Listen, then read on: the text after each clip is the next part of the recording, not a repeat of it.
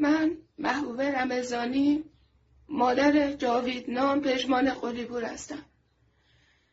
به خاطر جوون 18 سالم به خاطر قلب سوراخش به خاطر اینکه با بیرحمی تمام با پنج تا گلوله به سر منو به شهادت رسوندم به خاطر حال خرابم به خاطر دلتنگیام به خاطر تخت خالی فرزندم به خاطر موهای سفید مادرها مادرایی که تو چهل و دو سال تنها چیزی که دارن از بچه هاشون قاب عکسه.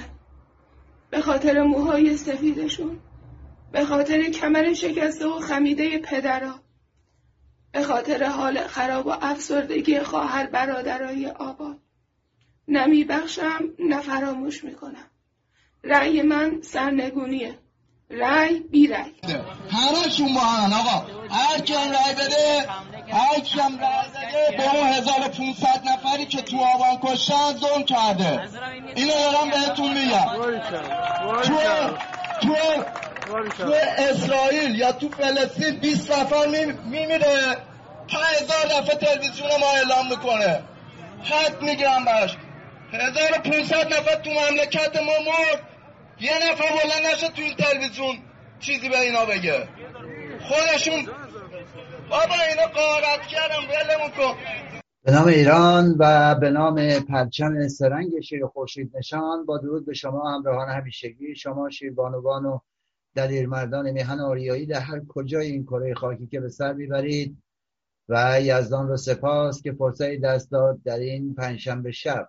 سوم ماه جون برابر با سیزدهم خرداد ماه 2580 شاهنشاهی با برنامه شماره 221 از واکاوی رویدادهای ایران با شما باشم. بله. به خاطر موهای سفید مادرانی که در چهل و دو سال گذشته تنها قاب عکسی از بچه هاشون به یادگار دارند به خاطر سپیدی موی مادران و کمر شکسته و خمیده پدران نه میبخشیم نه فراموش می‌کنیم. رأی بی رأی. و ببینید وقتی یهویی میکروفون از دستشون در میره دست یک جوان آسی از این روزگار به دست این تازیان می‌رسه. می‌بینید که چگونه صحبت می‌کنه. بخش دوم بخش نخست بخش پیام مادر جاوید نام پژمان قلیپور بود. بخش دوم جوانی که در میدان دوم نازی آباد تهران میکروفون رو گرفته و میگه هر کی رأی بده به 1500 جاوید نام آبان ظلم کرده و میگه اینا همشون سر و ته یک کرباسن و غارتگرن و همراهی آفرین آفرین رو میشنویم. به این دو ویدیو رو من عمدن در بخش نخست قرار دادم تا بدونید که بخش عمده عرایز من در رابطه با انتصابات هست انتصابات کذایی رژیم و تحریم یعنی قبل از اون یک اشاره رو داشته باشم به مصاحبه شهریار میهن شاهزاده رضا پهلوی در یک گفتگوی بی پرده با فرانکانه از عرب نیوز در حقیقت که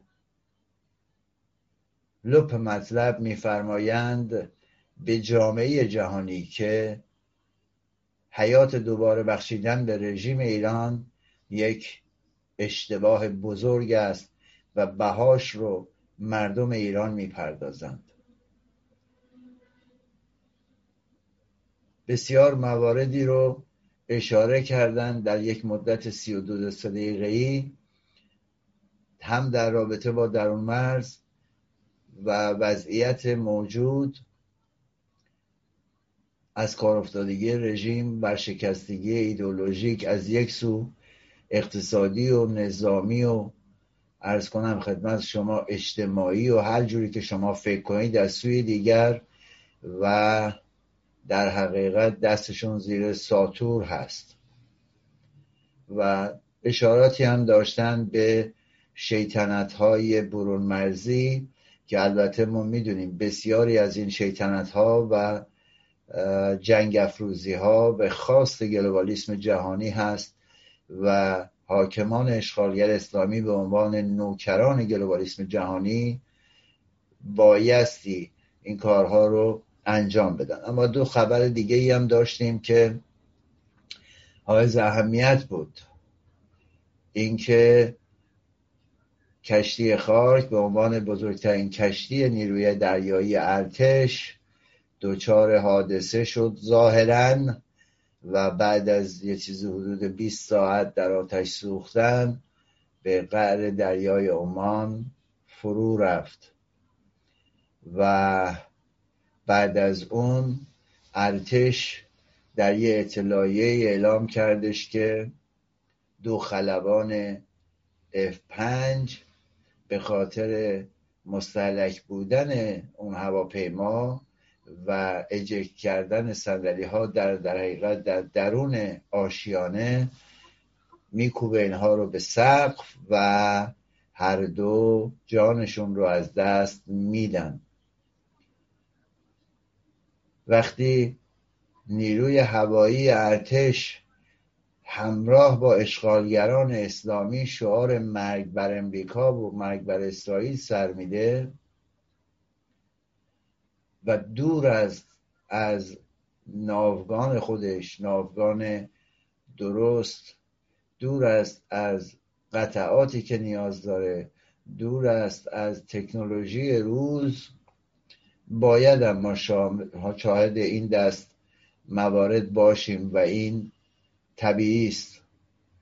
وقتی این موضوع رو دیروز شنیدم این اتفاق افتاد خیلی تعجب نکردم.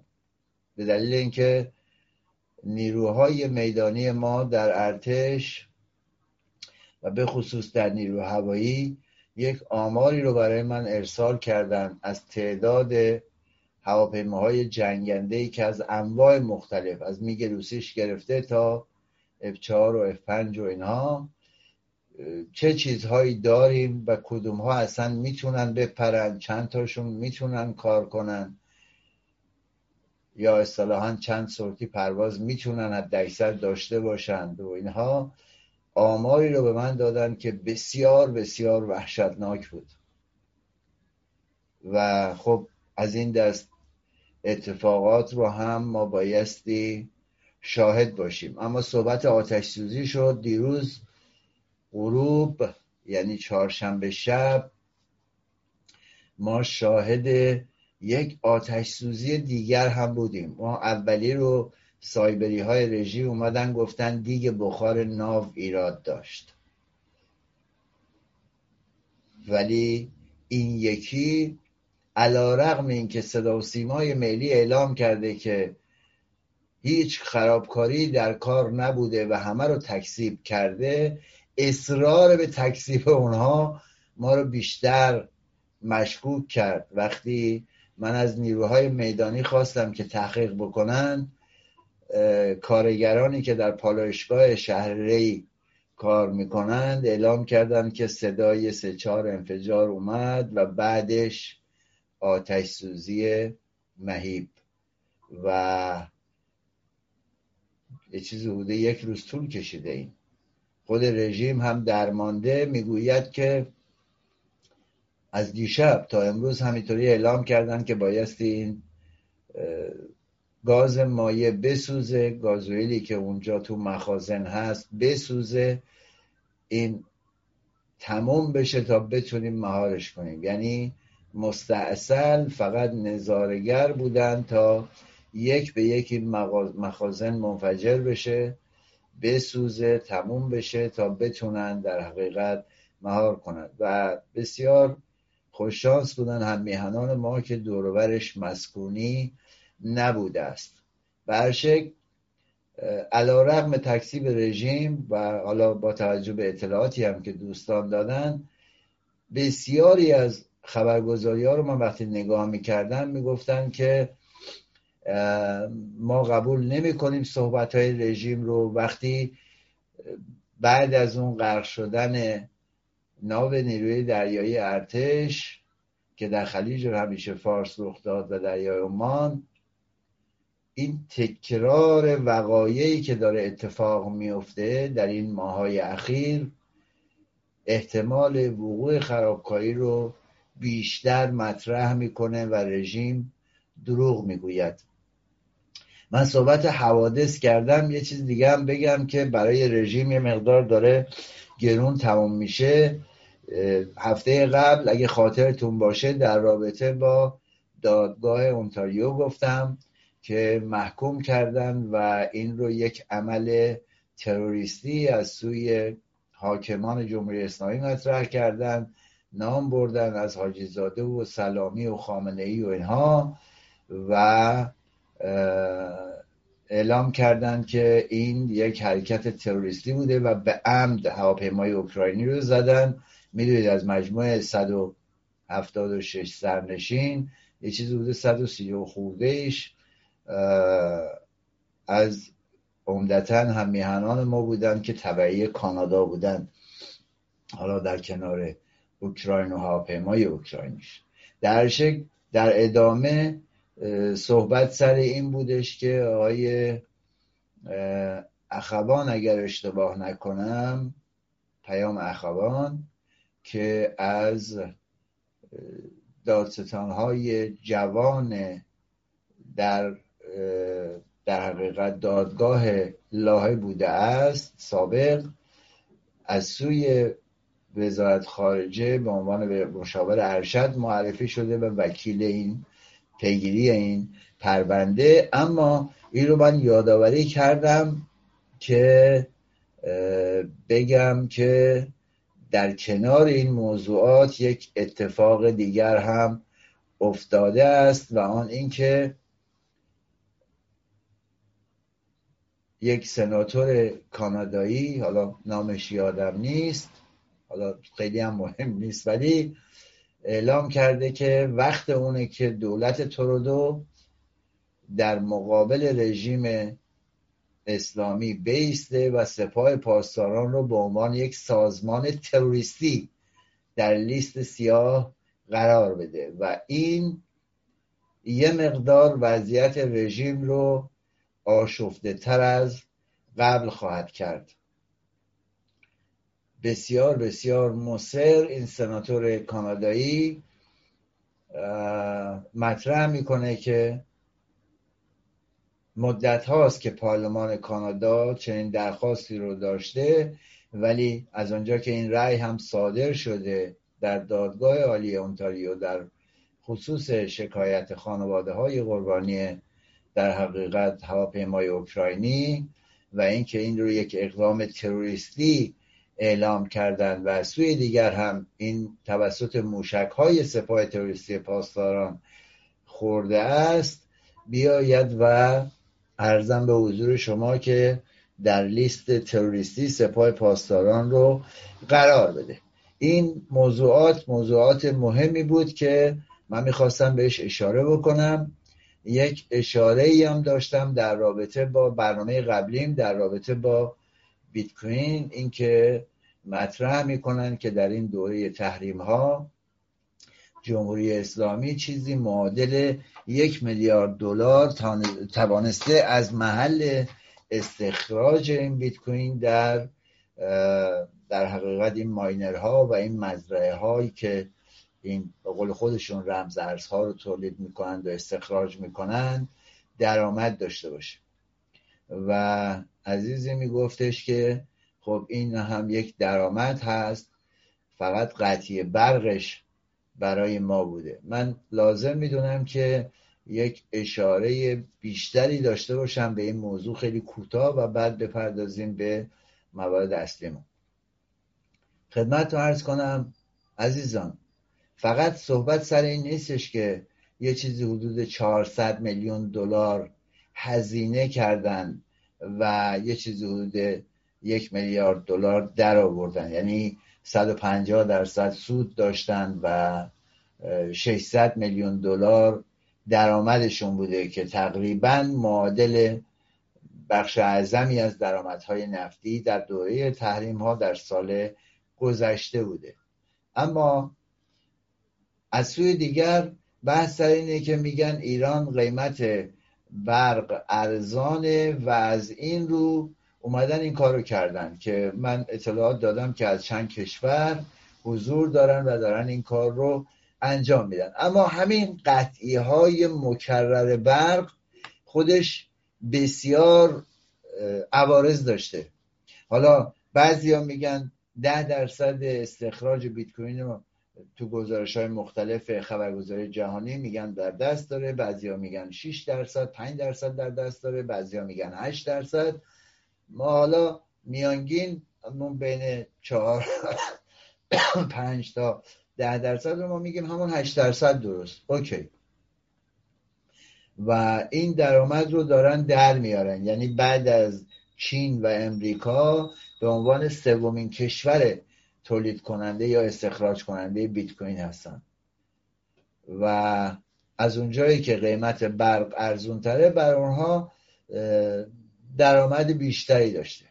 اما از آن سو این قطعی برق از یک سو در بیمارستان ها و در منازل هم‌میهنانی که نیاز به اکسیژن داشتن دستگاه اکسیژن داشتن یا در اتاق جراحی بودن یا موارد دیگه یا در ICU بودن اون برقهای اضطراری برای یک مدت کوتاهی می‌تونه جایگزین باشه. نه چندین ساعت در روز. منهای بیمارستان ها عرض می‌کنم. از سوی دیگر همین حد فاصل قطعی برق تا بره برق روی ژنراتور یا برق ذخیره یه چیز حدود میانگین سی ثانیه طول می‌کشه. من و شما به عنوان یک فرد عادی برامون راحت یک دقیقه نفسمون حفظ کنیم. حفظ کنیم نگه داریم. در سینه هامون. اما آیا اون کسی که کرونا داره اون کسی که به ریش زده اون کسی که در آی سی هست اون کسی که در زیر اتاق جراحی هست هم می‌تونه این کارو بکنه؟ خیر. از این رو هست که این یک خودش یک جنایت علیه بشریت قلمداد میشه. از دید من از دید من برای اینکه رژیم رو به دادگاه لاهه بکشونن وکلا. حالا به هر شکل ممکن. وقتی حدود پونزده هزار دستگاه فقط در کیش دارن فعالیت می‌کنن شما ببینید در کرمان و در یزد و در نمی‌دونم برامین و در جاهای دیگه حالا بسیار نقاط مختلفی هست. چقدر دارن اینها کار می‌کنن؟ دیگه کار به جایی رسیده که می‌خوان تو جزیره کش کارگزاری تأسیس بکنند و برای واردات خودرو از اون بیت کوین و از موارد دیگه استفاده بکنن. اما فقط صحبت این نیست عزیزان که درآمد کسب می‌کنن. ظاهر قضیه بله سپاه تروریستی پاسداران درآمد کسب می‌کنه. اما آثارش عوارضش شما یه دارویی رو میری از یک داروخونه می‌گیری نگاه می‌کنی ببینی عوارض چیا داره. اینها چون دلشون برای من و توی ایرانی نسوخته اصلا به فکر عوارضش نیستن. اینکه به طور مثال در بخش خراسان چگونه بایستی اون زمین هایی رو که تشنه هستن سیراب بکنن؟ نمی‌دونن چون می‌دونید بالاخره این یا بایستی توسط آب باشه یا اون گاز باشه اونا که همه جور دارن قاچاق می‌کنن صادر می‌کنن. گازوئیل باشه نیست. دارن از سوختهای فسیلی استفاده می‌کنن مثلا مثل مازوت. خب این خودش عوارض داره برای آلودگی هوا. هزینه های جانبی که داره بسیار زیاده. آنچه که داره در بخش صنایع در بخش کشاورزی در بخش تجارت مردم دارن کار می‌کنن. این ساعت ها قطعه خودتون می‌تونید حس بزنید چی دیگه. یعنی ضررش تو چش مردمه دودش تو چش مردمه خسارت محیط زیستیش تو چش مردمه.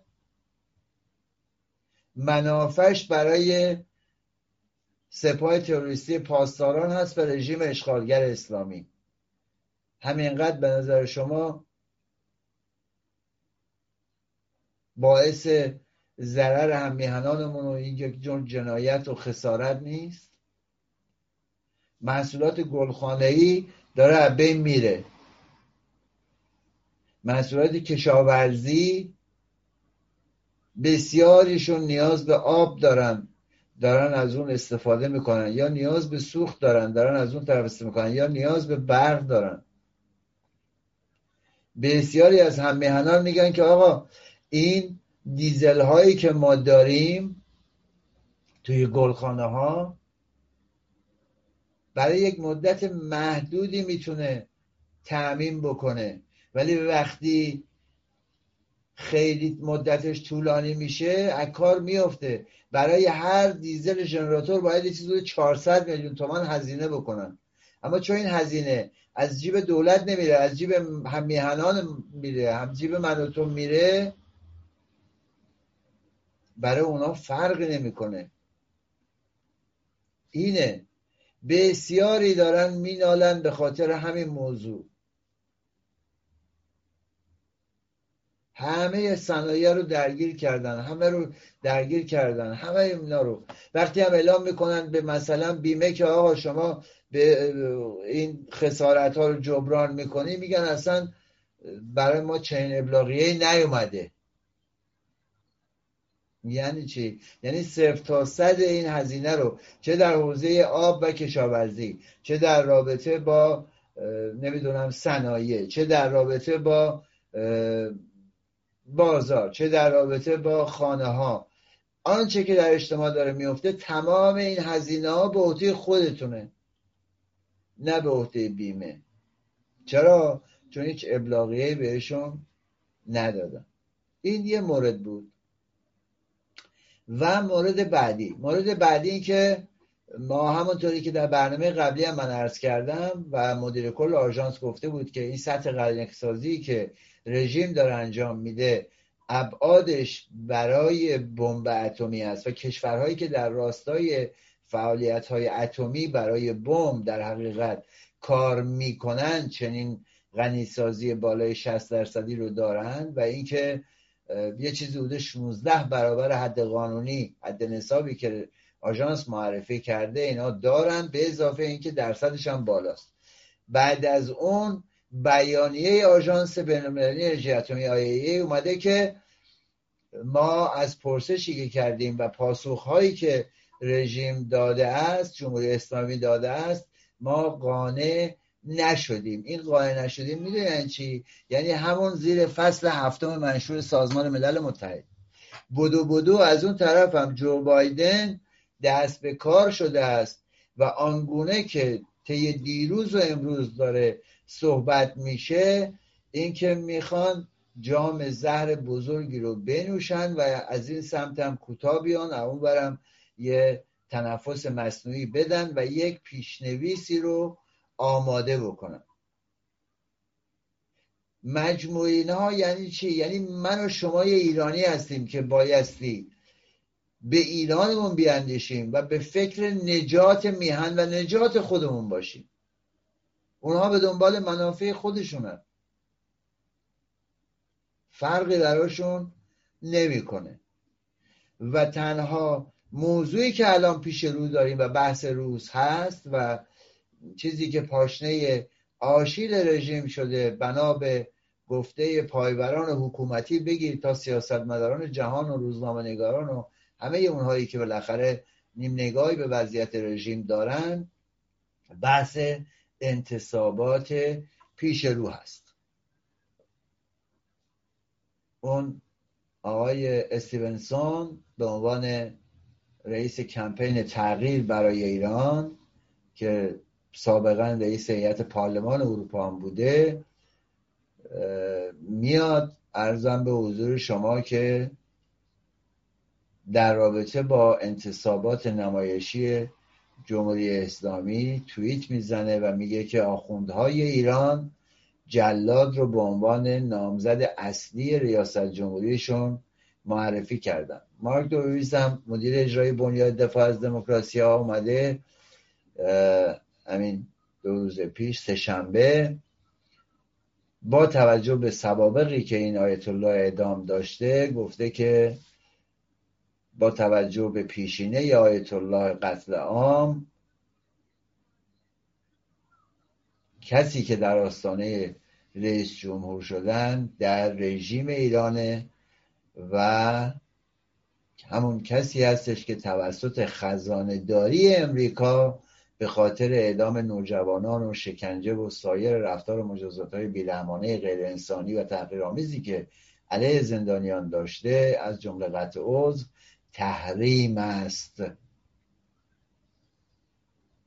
توجه فهمید چی شد؟ یعنی اینجاست که می‌رسیم به حرف من در رابطه با انتصابات و آن چیزی که دفعه قبل مطرح کرده بودم. در برنامه قبلی مطرح کرده بودم که آقا همه آنچه که شما دارید می‌بینید صحبت از رئیسی رئیسی می‌کنن ولی من نگاهم به آمیز عبدالطمع همتیه. یکیش همینه.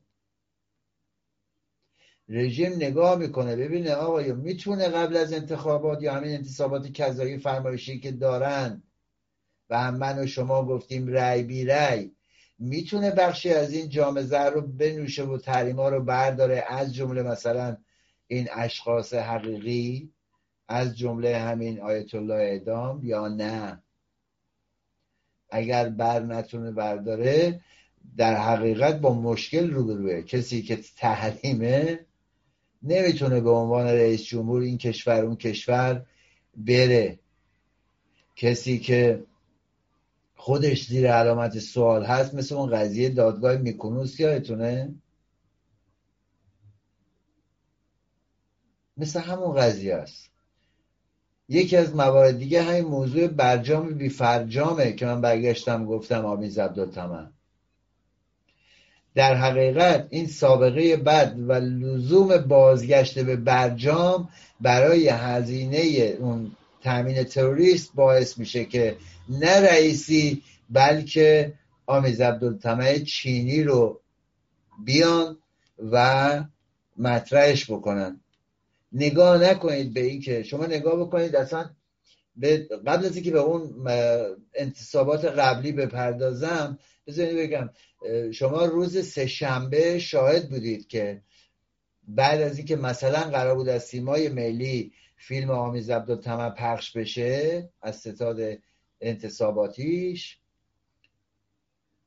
یه چیزایی رو سانسور کرده بودن چون خودش نخواست سانسور بکنن. بحث پوپولیستی نمی‌دونم. حالا دختر خانمی زحمت کشیده درس خونده ما براش پیامک بفرستیم که تو هجابتو درست کن تو ماشینه اینا درست نیست. اما نگاه هایی که مدل احمد نژادی بود یادتونه دیگه. بعد از این موضوع اومدن داغش کردن. قابل پیش بینی هم بود. اومدن داغش کردن. شورای نگهبان میاد اعلام می‌کنه که آقا چون مبنا نظارت استثبابیه حتی اگه در خلال مناظره ها هم تا زمان انتخابات اتفاقی پیش بیاد ما متوجه بشیم که طرف رو اشتباهی بهش صلاحیت دادیم صلاحیت رو می‌گیریم ازش. صلاحیت رو از دست میده. و تا لحظه آخرم می‌تونه مورد تجدید نظر رو بررسی قرار بده. توجه چی شد؟ اگر خاطرتون باشه صحبت از رئیسیه از خامنه ای گرفته و از سپاه گرفته و از انگل جمعه ها گرفته و همه دارن این حرف می‌زنن.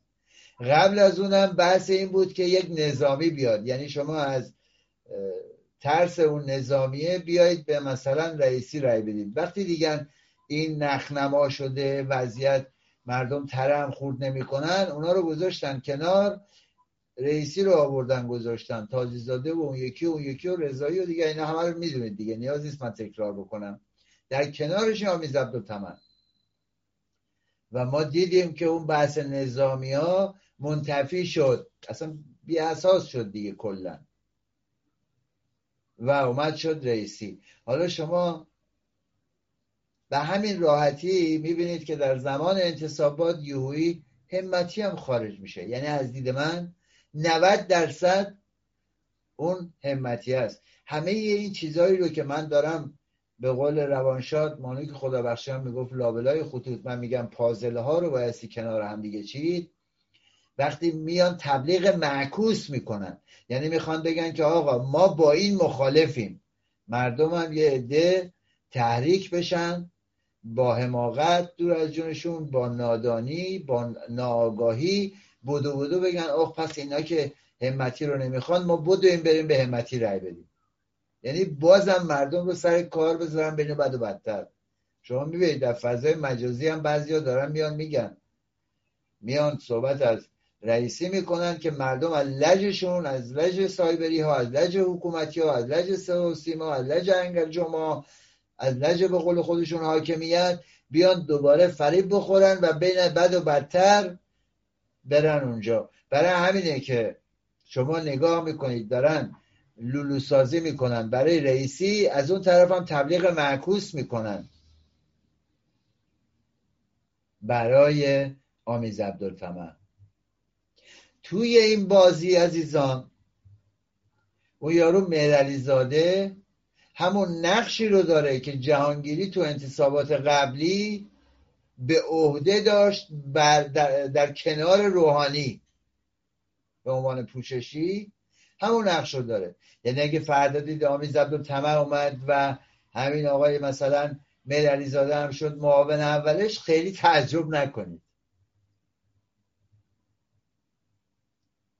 در حقیقت نقش مدافع این استمرار طلبان رو داره در مقابل اصولچرایان و سپاه تا تنور رو داغ بکنن. بخشی از مردم ساده لوح رو وادار بکنن که بیان پای صندوق رأی و این این تنور یخزده که چرز کنم منجمد شده رو که من میگم حتی پنج درصد هم نمیرن رأی بدن شاید بتونن گروهی رو ساده لوحانه وارد این بازی بکنن به دام بندازن تا بیارن حالا چه به بهانه تشدید تحریم ها یا اینکه اون آیت الله دام بیاد چون حکومت می‌خواد بیاد شما نمی‌خواید بیاد بریزن این ور بیان این کارها رو بکنن. از اون طرف می‌خواد بریزه تو جیب همتی. احتمال اینکه روز آخر یا یک دو روز آخر برای اینکه ریزش کمتر بشه و بره به سمت همون یه میلیون خورده دو میلیونی هم که می‌خوان برن به یه خوردن مردم رو بتونن جذب کنن بریزه سمت آمیز عبدالتمن و از اون طرف توافق بکنن بشه معاون اول. این احتمال هم هست. توی اون اصول چرایان هم همون جوری که من عرض کردم از دو سه برنامه قبلی اونا چهار به اضافه یک دارن دیگه. اون زاکانی و جلیلی احتمال اینکه کنار برن هست. رضایی تا آخرش خواهد موند. تازیزاده هاشمی هم پنجا پنجاست چون اونا به نفع رئیسی کنارگیری می‌کنن.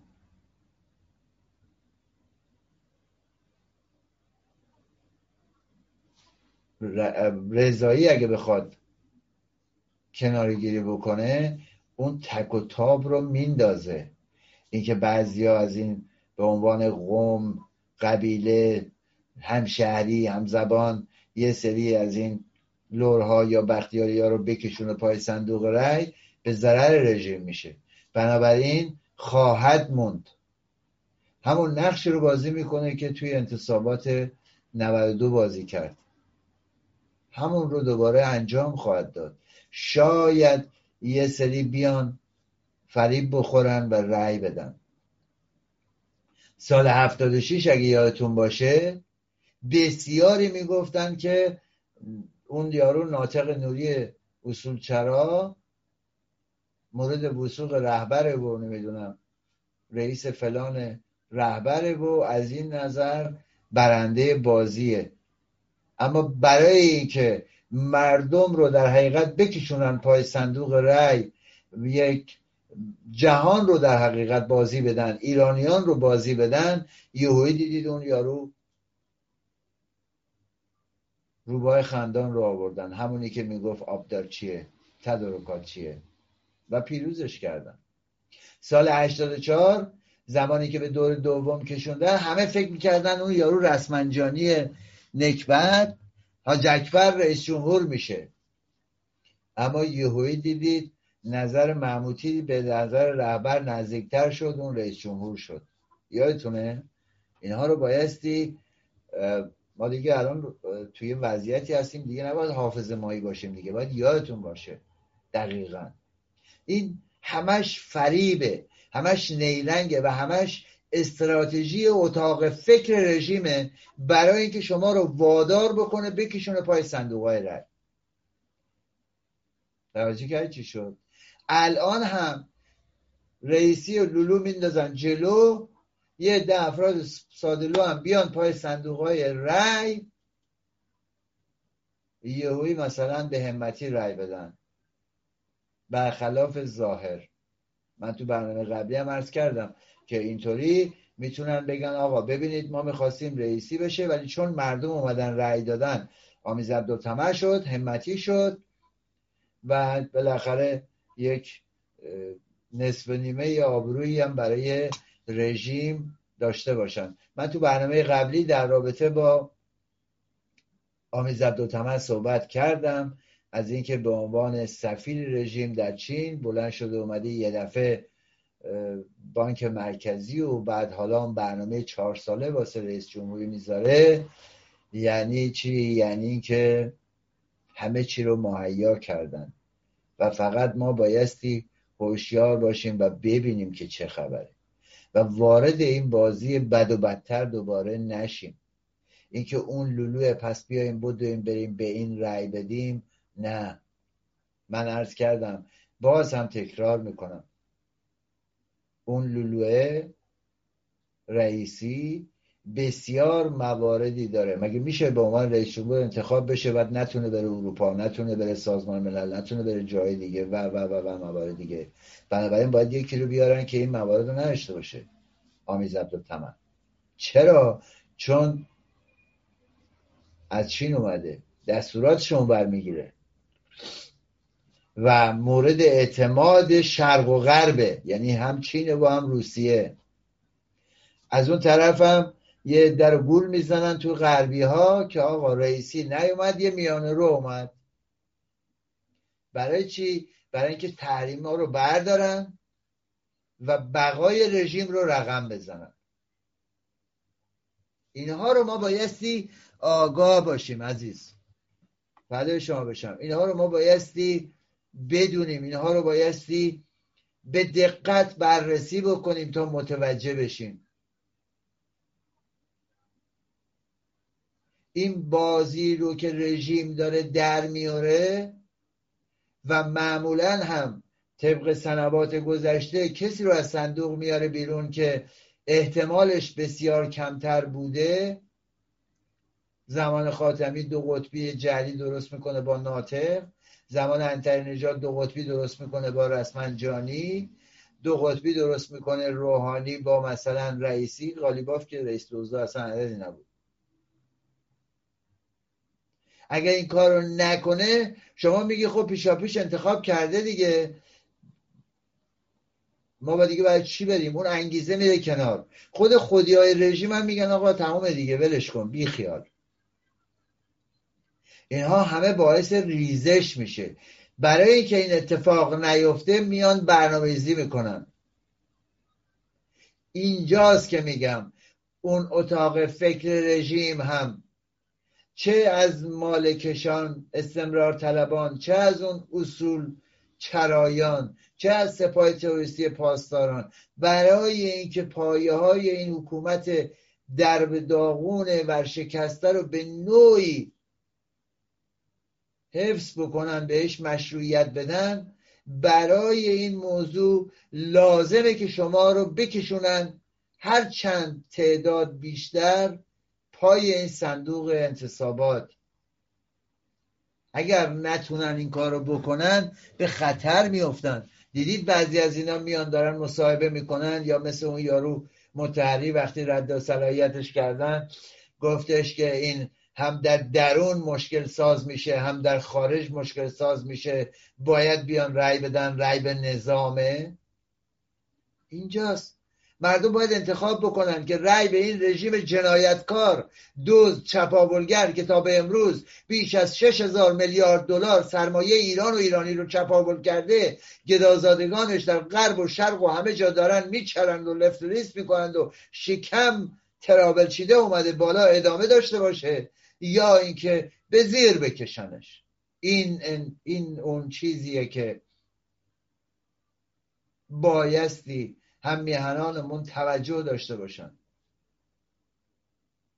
امروز همه تلاش مبارزان اپوزیسیون واقعی باید این باشه که افکار عمومی رو آگاه بکنن و بهشون تفهیم بکنن که آقا وقتی این انتصابات به زیر ده درصد برسد مشروعیت سیاسی رژیم زیر سوال رفته و کابوس رژیم خواهد شد. وقتی اونجا خامنه ای میاد میگه من از اون روزی میترسم که 90 درصد مردم پای صندوق ها نیان دشمن داره تلاش می‌کنه 90 درصد نیان. اینجاست.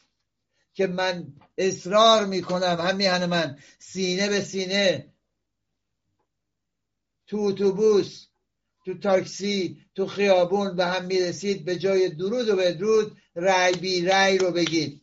انگشت در خون نمی‌زنیم رو بگید. او یارو محموتی هم تکلیفش روشنه. من باز کردم دیگه نیازی نیست تکرار بکنم. از مدت ها قبل گفتیم این اتاق فکر رژیمه و این قرار دنبال روی نقش موسوی و کروبی باشه.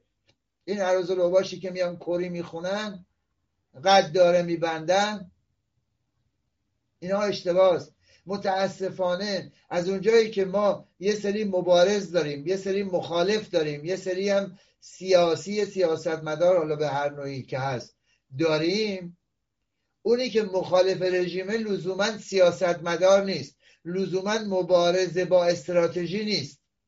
بسیاری خیلی ساده لوحانه میگن به به احمدی هم اومد سهم ما. بابا اینطوری نیست. اون نظام رو قبول داره و این اتاق فکر رژیمه که داره اینطوری القا می‌کنه. نقش اپوزیسیون رو داره بازی می‌کنه. خودش رو علامه در می‌دونه و میگه به به به به. یعنی در حقیقت آنچه که دارم عرض می‌کنم بازم تکرار می‌کنم. کسانی که مخالف رژیم هستن فکر می‌کنن سیاست مدارن یا استراتژیست هستن.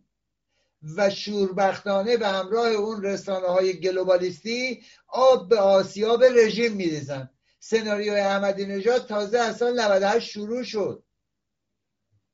برای موازی سازی برای جعلی سازی ما اینو بارها و بارها مطرح کردیم. رژیم اگر لازم بداند این که هیچی به سمت یک جنگ محدود هم خواهد رفت. شک نکنید رژیم از همین الان داره از اون تبرزدی ها و نمی‌دونم دیگران استفاده می‌کنه. اینا مایم که بایستی هوشیار باشیم. می‌بینید که گلوبالیست جهانی هم ببینه اگر نه از تبرزدی ها و نوریزاد ها و اون بچه لندن ها نتونه بچه لندن نشین آخون نتونه یا شریعت مداری کاری بکنه به فکر یک جمهوری دموکراتی دیگه هم خواهد بود با افراد ناشناخته. استارت اون رو هم مدتی قبل زدن. تو کنگره امریکا وقتی اون نامه رو دادن با امضای 220 نماینده که من صحبتشو کردم؟ تنها کسانی که می‌تونن این معادله رو به هم بزنن مبارزان و آزادی خواهان و ایرانگرایان هستن ملی گرایان هستن میهن پرستان هستن دلسوزان ایران هستن. برای همینی که عرض می‌کنم هر گروه شخص به هر شکلی در نمایش انتصاباتی پیش روی رژیم بخواد شرکت بکنه عملا خیانت به میهن کرده خیانت به ایران و ایرانی کرده. چه در انتصابات شوراها چه بگه من رأی باطله میدم؟ چه بگه نمی‌دونم مورد یا قرمز می‌زنم؟ اصلا براشون فرق نمی‌کنه. مهم اینه که شما بری اونجا. حضورت یعنی شریک جنایات رژیم اشغالگر اسلامی. و باز هم تکرار می‌کنم نیروهای میدانی تبلیغاتی تحقیقاتی وظیفه‌ای که دارن برای روز 28 خرداد فقط و فقط اینه که به صورت نامحسوس فیلم برداری کنند و صحنه ها رو ضبط بکنن. هم خلوتی حوزه ها رو برای جهانیان که بتونیم به شکل وسیع به جهان نشون بدیم و تازه شروع کار ما خواهد بود. این تمام نیست. تحریم انتصابات تمام نیست. تازه شروع کار عزیزان. هم از اون طرف کسانی رو که خائن به ایران و ایرانی هستند و فقط شناسنامه ایرانی دارند و فارسی صحبت می‌کنن مشخص بشن که سمت حکومت وایستادن با حضور در پای صندوق های انتصاباتی یا در کنار مردم ایران ایستادن. بسیاری از تجمعات و حضور در خیابان ها بایستی از یک هفته قبل تا روز انتصابات در خیابان ها باشه. موافقیم حضور مردم در خیابان ها و به یک باره خالی کردن. حالا موضوعی که هست بعضی دوستان میگن که آقا ما روز انتصابات هم چون رژیم نمی‌تونه سرکوب کنه بیایم بیرون. من اشاره کوتاهی داشتم در برنامه قبلی امروز می‌خوام بیشتر بهش بپردازم. عزیزان اگر شما از قبل ببینید من میگم نادان دوست یا ناگاه یا میهن پرست و این لزوما استراتژیست نیست. ما وقتی می‌خوایم یک حرکتی رو در بخش نافرمانی مدنی انجام بدیم در درون میهن بخش جامعه شناسی بخش نظامی بخش نمی‌دونم فکری تحلیلگر و ارز کنم خدمت شما یک جمعی روانشناس اجتماعی همه اینها گرده هم میان یک طرح رو آنالیز می‌کنن بالا و پایین می‌کنن. اگر درصد و احتمال موفقیت رو بالای هفتاد درصد بدانند اون وقت عزیزان شروع می‌کنن یک فعالیتی رو انجام میدن و یک کمپینی رو به حرکت در میارند و یک کارزاری رو راه میندازن. اگر به اونجا نرسن این کار رو نمی‌کنن عزیزان. این عزیزان قبل از اینکه بیان رایزنی کنن صحبت کنن بحث کنن تبادل نظر بکنن به یک باره میان میگن آقا روز انتصابات بیاین بیرون. خب این اشتباهه. چرا اشتباهه؟ شما اگر از قبل هماهنگ می‌کردی اگر از قبل تمامی اپوزیسیون رو متحد وامی داشتی که یکی دو ماه سه ماه زمان داشته باشن فعالیت بکنن و به همه مردمی رو اعلام بکنن که آقا اون روز رمز پیروزی این است که تو با برگه نب جمهوری اسلامی بیای بیرون و این آمادگی رو داشته باشی. اون وقت پیروزی. بله. منم موافقم. اما وقتی شما رسانه های قوی نداری. همانند آیت الله بی بی سی و صدای امریکا و مناطو و اینترنشنال و شبکه های دیگه. حتی شبکه هایی که مدعیان سیاسی هن. شما می‌تونید تو 20 تا 30 تا 40 تا 50 تا گروه صحبت بکنی. پیامتو بدی. این 50 تا گروه در خوشبینانه ترین حالت به یک درصد جامعه ایران به یک میلیون هم نمی‌رسه. به 500 هزار نفر می‌رسه عزیزان. در خوشبینانه ترین حالت من میگم به یک میلیون برسه همون یک میلیون یک دو سه نهایتش پنج درصد پیشروان جامعه داشته باشه. اون یک میلیون تنی که رسیده است پنج درصد. ما اصلا میگیم آقا به ده درصدش رسیده باشه برای حرکت. میشه صد هزار تن.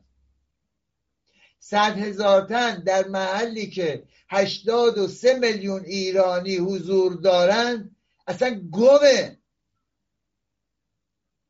او یعنی چی؟ یعنی شما در سطح کشور در خوشبینانه ترین حالت در سطح کشور بتونید پنجاه تا صد هزار تن رو بیارید بیرون. در 1100 شهر این تعداد رو تقسیم بکنید ببینید در شهری چند تا میشه. آیا این به نفع حاکمیت نیست؟ عزیزان بیاید دو تا چهار تا بکنید. این به نفع حاکمیت نیست که در بوق و کرنا بکنه آقا مخالف من اونجا وایساده آیا این به نفع حاکمیت نیست که باعث دلسردی دپرس شدن و تو سری خوردن مبارزان بشه؟ اونها رو ناامید و دچار یأس بکنه. من قبلا عرض کردم ملت ایران می‌فهمه عزیزان. وقتی برمیگرده میگه دشمن ما همینجاست دروغ میگن امریکاست یعنی می‌فهمه. من این رو باز تکرار می‌کنم. وقتی میگن اصلاح طلب اصولگرا دیگه تمام ماجرا می‌فهمن.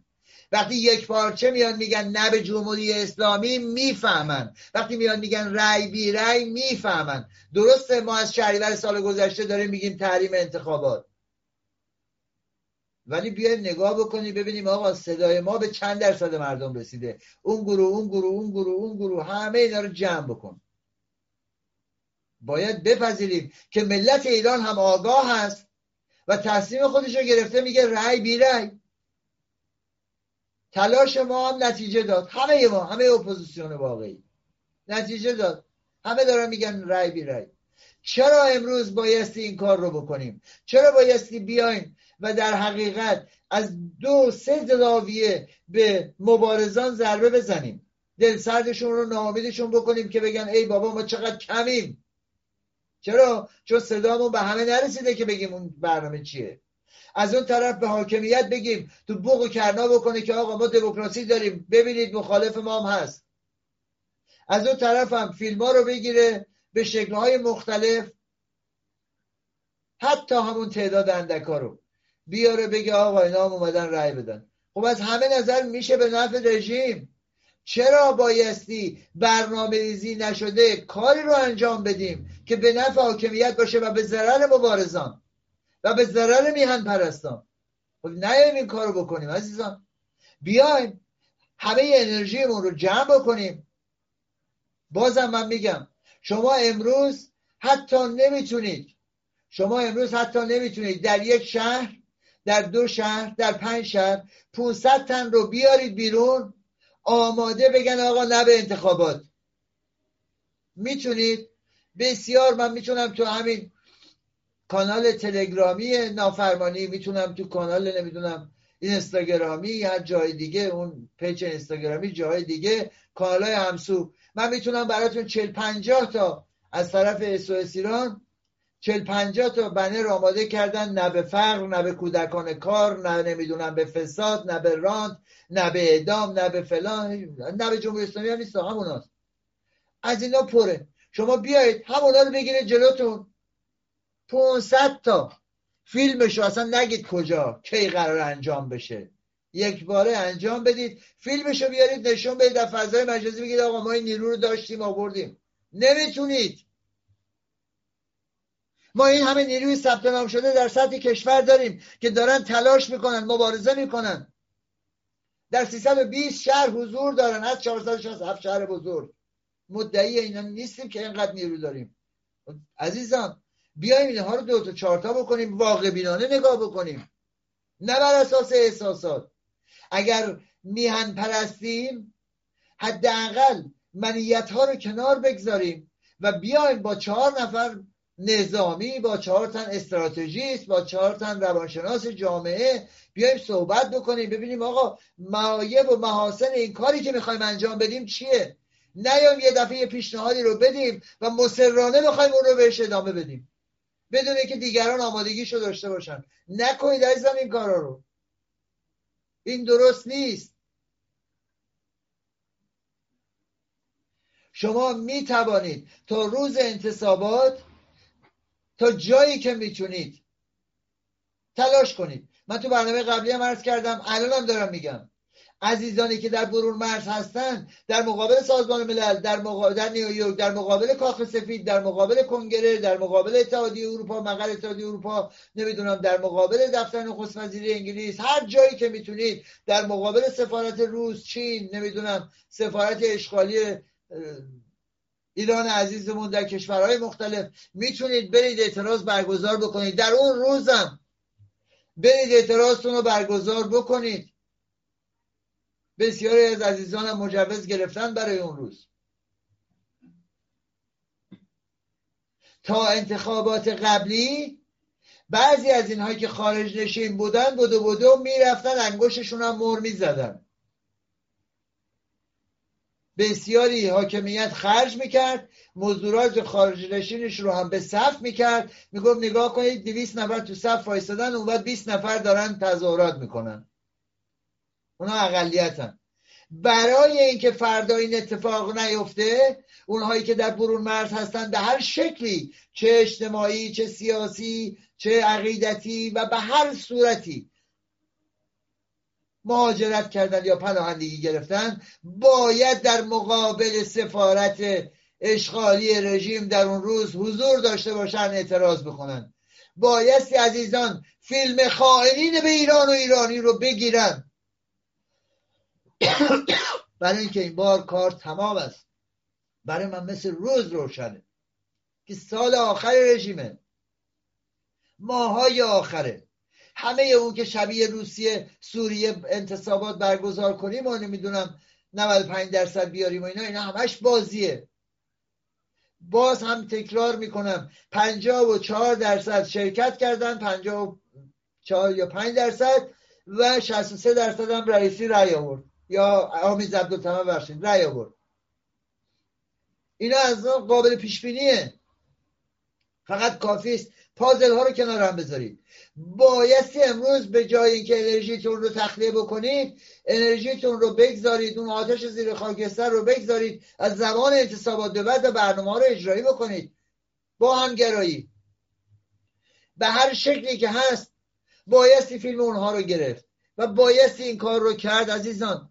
فرصت نداریم. امروز باید یک بار برای همیشه ما تکلیف خودمون رو با خودمون روشن بکنیم.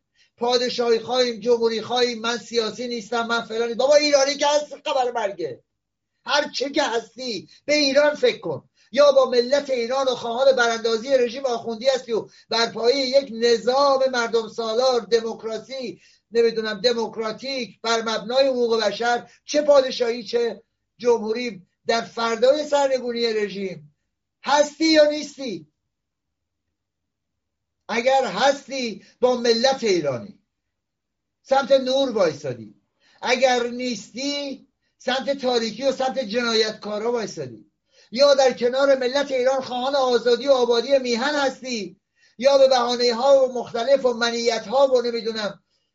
من اینطوری درست کردم گفتم بهتره و من اونجوری گفتم بهتره و اینا رو بگذارید کنار.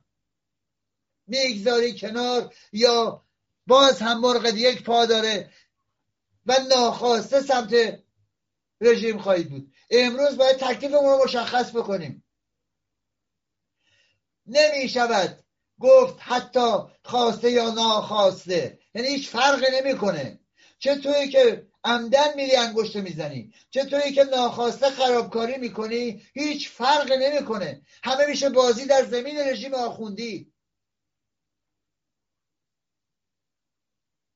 اپوزیسیون باید تکلیف خودش رو روشن بکنه. نه به شکل زبانی. عملی. بیسته سمت ملت ایران و آبادی ایران یا بیفته اون طرف. به همین راحتی.